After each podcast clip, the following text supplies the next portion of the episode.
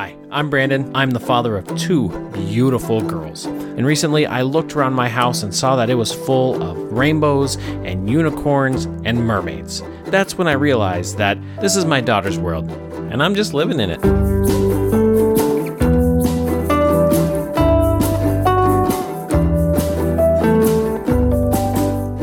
What's up, girl dads? I uh, hope everything's going well with you. It's going pretty good with me. I'm feeling pretty good right now.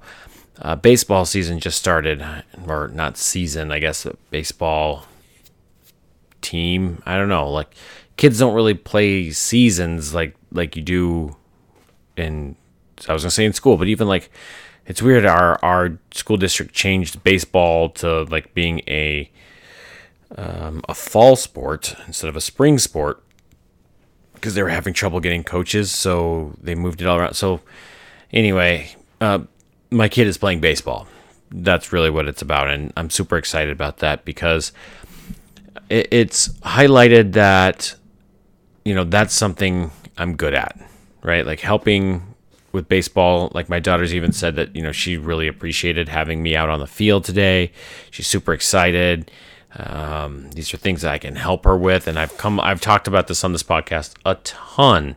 You know, like learning how to be supportive for my daughters, learning how to be there for other kids, and not, you know, make children cry, because that is very possible. So that's why I don't coach. That's why I'm just a coach helper.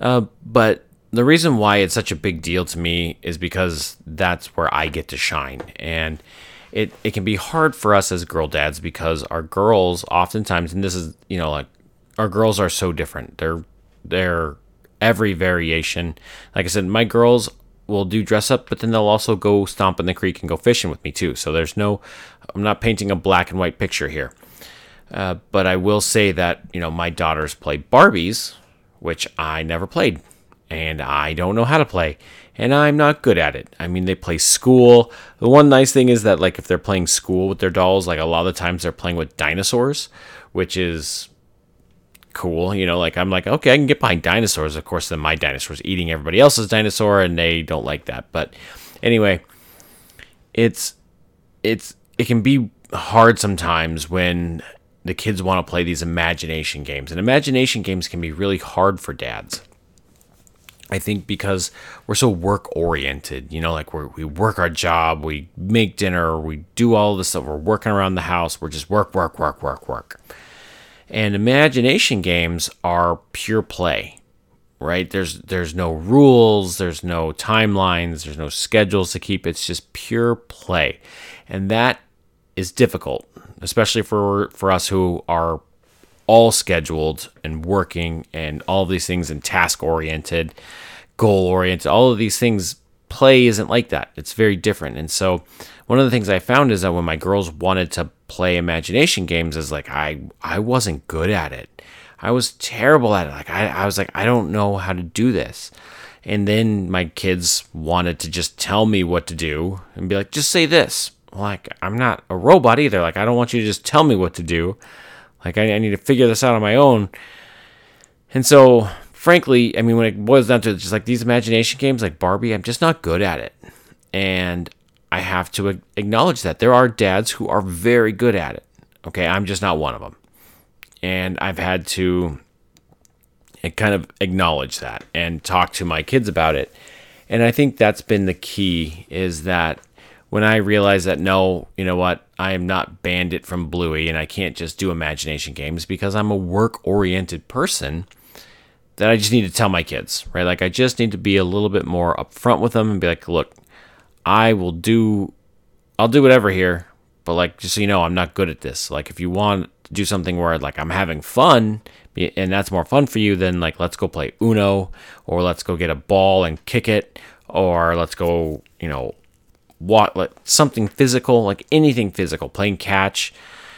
You know, I can do those things, and those are a lot of fun for me. But like, if you want me to play Barbies, I'll, I'll hang out here. But I'm like, I'm not good at this. Like, you need to know that I'm not good at. it. And of course, our daughters are always very forgiving. They're like, no, no, you're great at this, because what they really want is they just want an audience. Uh, or they want your presence. So they kind of want the best of both worlds, right? They want to play Barbies, but they want to do it with you even though they don't really want you to participate. that's one of those things I found out is that they don't really need you to do a whole lot. They kind of just need you to be there, and they they'll run the whole show themselves because their imaginations and their ability to play are still in full full force. And I think that's one of the balances that we have to figure. We have to be self aware to know what we're good at. Like, are we imagination game players or are we not? Are we phys- more physical, as in like playing Barbies versus kicking a soccer ball? They're not either ors. Uh, some some of you lucky folks out there are good at both of them. I'm just I'm just not. So being self aware enough to know, you know, this is not my strong suit. This is not where I'm I'm going to shine. And and being upfront. So I think the first thing is self awareness, right? We have to know about ourselves. We have to know who we are. We have to know what our strengths are. We have to know what we can offer, and we have to know where we're what our weaknesses are in comparison, right? So if we don't know what we're bad at and can be honest about it, then we're just going to do all kinds of things, and everybody's gonna be frustrated because I know when I tried to play imagination games with my kids, it ended up nobody having fun, and so once I started just being honest, look, I'm just not good at this. I'm good at this, at playing soccer. I'm not good at imagination games. I'm good at playing Uno. I'm not good at playing Barbie. Right. So knowing our strengths and weaknesses, I think, is key to interacting with our kids so that we we can maximize our time with them. Because again, the reality is we work a ton. And if we want to have a good time with them and we want to have positive experiences with our kids, we have to maximize the small amounts of times that we do have and the only way to do that is to lean into your strengths and be honest about your weaknesses. That doesn't mean you don't play imagination games. It just means that you're honest with them and you let them know, hey, look, I'm just not good at. I'll try, but I'm not good at it. Okay. So I think being self aware is super important. I think, um, as I just kind of said there, is the communication piece. One of the things that I don't think parents do enough is communicate with their kids like they're humans.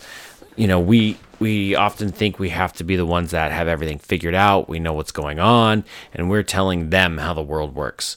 Uh, the reality is, is most of the time we we don't know much more than them.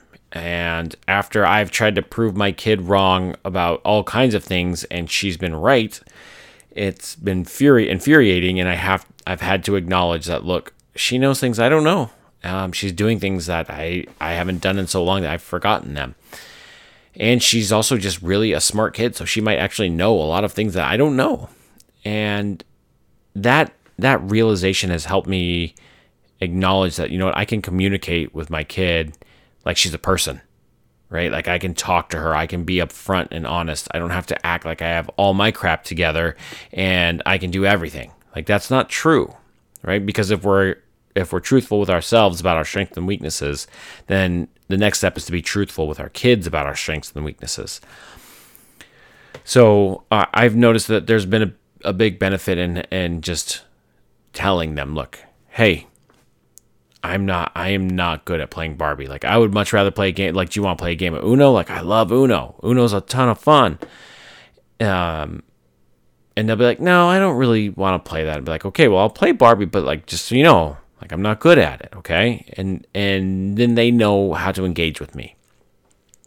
But if I try to act like I'm good at everything, then they're going to treat me like like I'm good at everything, or they're going to expect certain things and they'll be frustrated. So it's kind of a managing expectations or or letting them know how to engage with me. Like they're gonna have to treat me like somebody who doesn't know how to play imagination games, and that's okay because I don't, right? Uh, but they they've never done it with any sort of spite right? Like your kids love you more than anything in the world. They're not going to be like, "Dad, you suck. Like why can you not do this?" They're not they've never done that with me ever. Like when I've been honest with them about what I'm good at and what I'm not good at. So, self-awareness and candid conversation with our kids. I think I think that's key because then when when something like baseball season does come around, like we can get excited and be like, "Look, this is something I'm really good at and I'm really excited and I can't wait to be out there with you." then you know that like they pick up on that excitement too. So I think that communication is good on on both on the positive side and on the constructive side or or the negative side, right? The what what you're not good at and it's been an interesting journey, you know, like learning how to communicate with my kids and how to acknowledge that hey, I'm not good at this thing, but I'm I'm good at this over here and I really enjoy it. And then linking those two things together because really the kids don't care what they're doing with you. Uh, they just want to do it with you. And that doesn't mean that you should do only what you want to do forever, right? You got to do things that they want to do as well. Otherwise, they'll get bored or they'll, you know, like when they turn 16, they'll just leave and they'll never really come home, which is not what we want either. So, you know, it, it's a little bit of compromise here and there. It's doing something that you love. It's doing something they love. If you can find a way to connect those two things together to where you're both in your in your strengths, then that's great. If you're going to be in somebody's weakness, then just be honest with each other and say, "Hey, this is not my strength, so I'm going to need a little bit of help." Thank you for listening, folks. Don't forget to like, subscribe, and share this with all those girl dads you know.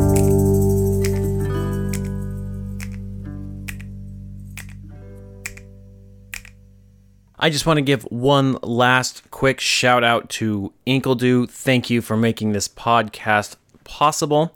Uh, I encourage all of you to please go get some of their delicious coffee or join into one of their meaningful conversations. You can find Inkledo podcast everywhere that podcasts are streamed.